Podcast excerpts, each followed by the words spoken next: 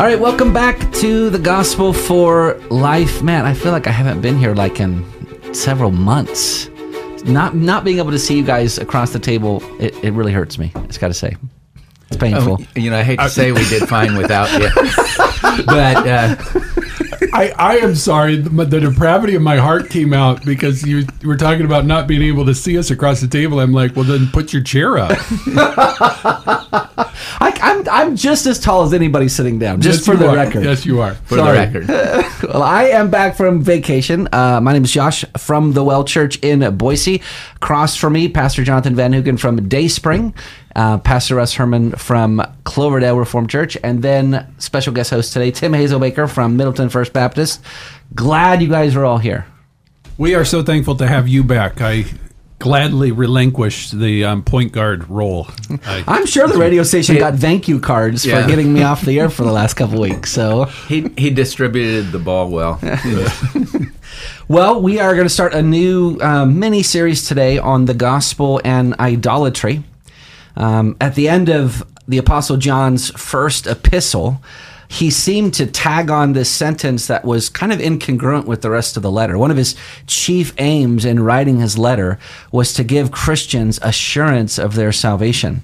And so, following that aim, he summarizes the letter in the concluding verses of chapter 5. He says this And we know that the Son of God has come and has given us understanding so that we may know him who is true, and we are in him who is true, in his Son, Jesus Christ. He is the true God and eternal life. So Christ has given us eternal life. If we belong to him, we have that life. That's the summary of the letter. And then he tags on this final sentence. He says, Little children, keep yourselves from idols. So is John just uh, attaching a postscript to his letter here? I mean, nowhere does he even mention observable physical idols in this entire letter. So what's going on as John concludes this epistle? Thankfully, John is is very clear in his letters as far as he always puts a thesis statement someplace in his letter. Um, he does in the Gospel of John. Um, interestingly, John always does it deep in the letters or in his writings. He does so in 1 John 5, where he says, I write these things to you who believe in the name of the Son of God, that you may know that you have eternal life. So we know that the, the overarching concern of his is that those that are reading the letter who are in Christ Jesus, how he closes the letter, what, what Josh was reading earlier, that they might know that they have eternal life. Well, John also has a pastor's heart, and he understands that what would cause someone to doubt whether they're in Christ? What would cause somebody to to maybe even feel like they they they aren't a Christian? Well, misplaced affections. Mm-hmm. And so he's saying you want to feel close to Christ, you want to feel that union that you, that you have, you want to experience that. You can't give your affections, you can't give your love to other things because that's going to undermine um, your sense of affection that you have from Christ. And so he's saying keep yourself from idols, and it actually then also increase, increases your assurance. Yeah. Well, let's um, let's provide some definitions then. Um, what is an idol? Um, can anything be an idol? I have the J.C. Ryle definition Oh, that's right. I forgot the J.C. Ryle fanboy J- was in the studio. So you sent me this, and I went, "Well, what does J.C. Ryle have to say about all this?" That's kind of my modus operandi. yeah, I like it. Uh, J.C. Ryle, this is how he defines idolatry. It is worship in which the honor due to God in Trinity, and to Him only, is given to some of His creatures or to some invention of His creatures. That's the basic definition. He expounds a little bit. It may vary exceedingly, it may assume exceedingly different forms, according to the ignorance or knowledge, the civilization or barbarism of those who offer it. It may be grossly absurd and ludicrous, or it may closely border on truth and admit of almost being speciously defended. What's speciously? I missed that one. Should have done a little bit better homework. I don't speak Rylese. Yeah.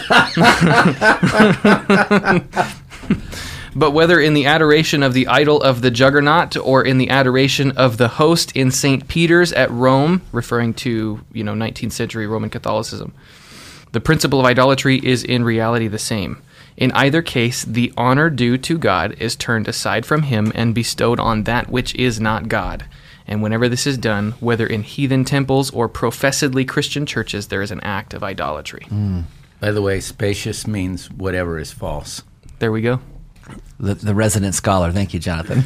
so idolatry has been just been defined by so many writers, theologians over the, the years.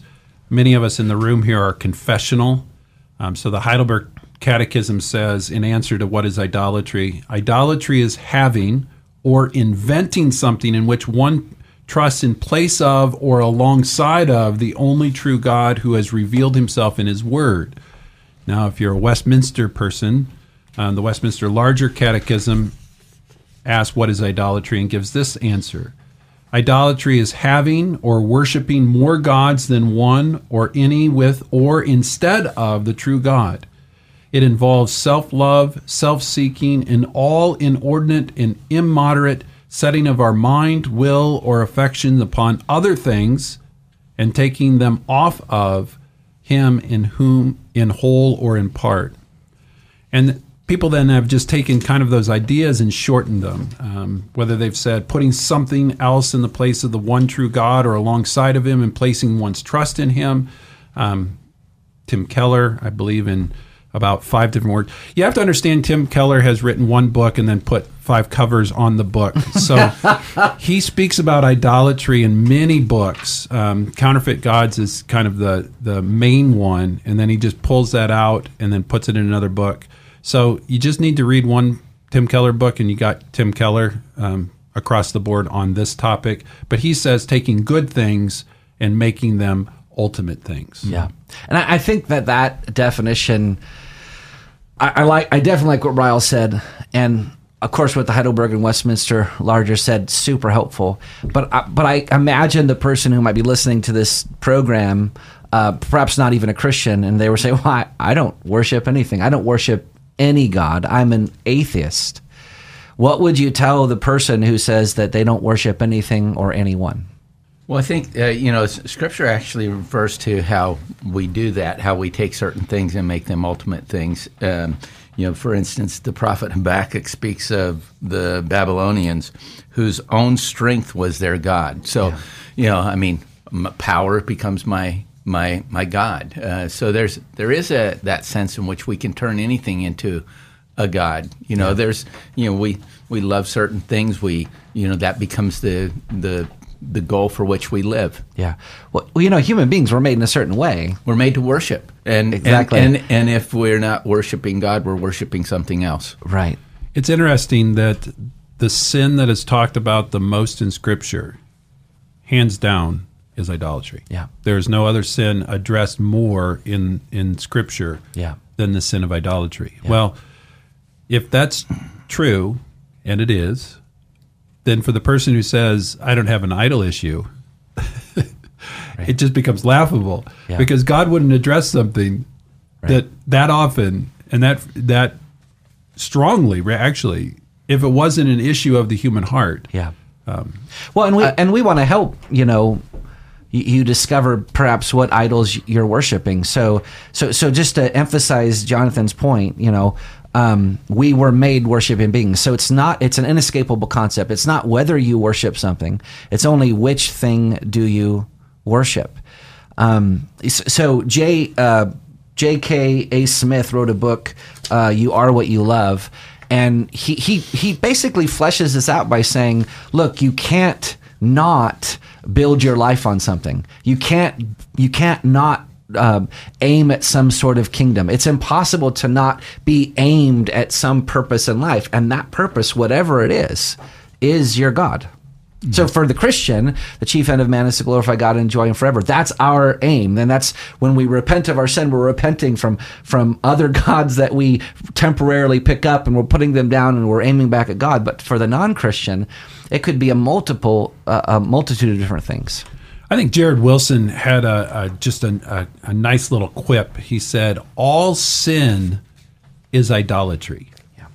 and none of us are by, bystanders to idol worship and i think hmm. that captures it Yeah. That at any moment when we sin, what we are saying is that at that moment, we love that sin more than we love Jesus Christ.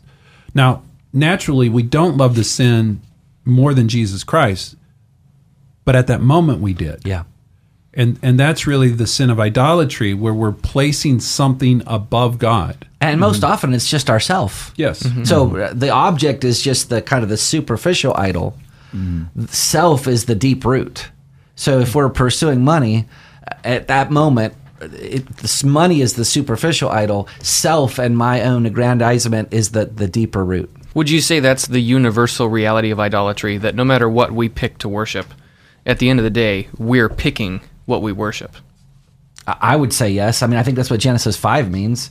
When Satan tempted um, Adam and Eve in the garden, his his fundamental temptation was, "You can be like God. You can be autonomous. You can choose your own choices. You can be holden to nobody." I, I believe so. I, I don't know what you guys think, but I mean, John Calvin used to say that man's nature is a perpetual factory of idols. That our very nature is to set our affection Yeah. on something and to choose that. Yeah, the human heart is an idol factory, you Yep. would say.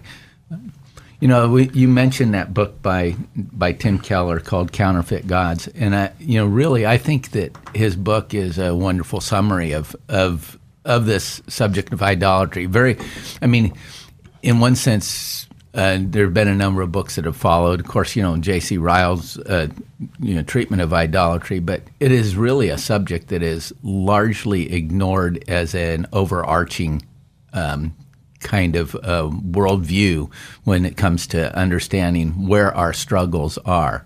You know, we otherwise we're just we're we're putting names on different every little different sin where it, it is ultimately idolatry. yeah, absolutely. Um, I don't want to ask this next question un- until tomorrow's show. Um, maybe just a tease. What is ultimately the problem with worshiping idols? Because I, I want to really flesh it out some more. Um, I I guess uh, any any resources that you guys would um, suggest to our listeners ab- above and beyond counterfeit gods that that maybe doesn't deal with idolatry in, in particular, but maybe just sin, something that would be helpful in fleshing these things out and examining your own heart. There's a book that I read last summer, and I, I'm trying to remember. I think it was called "Sipping Salt Water," um, I believe was the title, and it was uh, dealing with just how idolatry doesn't satisfy. Yeah, Um, that it's like sipping salt water. Yeah. That it works for a moment, um, but it's not sustainable. But I cannot remember the author. Well, there is a Puritan paperback. I know we'll have some at the conference coming up. We will. Ralph Venning wrote a book called The Sinfulness of Sin. And the table of contents alone is super helpful because, like the Puritans, they, they, they very much directed you to a very specific, particular topic. So, The Sinfulness of Sin by Ralph Venning, I think, is super helpful. And with that, um, we do want to remind you about our, com- our conference coming up October 21st and 22nd. Uh, the the name of the conference this year is O Church Arise. It is our annual Boise Reformation Conference. Uh, you can go and register for free at reformationboise.com. Um, we are um, in the last part of the race here, running up to it. It's going to be really exciting. Um, lots of churches are involved. Um, it is for free. There's going to be lunch um, lunch there that you can purchase. There's going to be books that you can purchase, and there's going to be great fellowship. Please don't miss it. Go to reformationboise.com. We'll see you next time.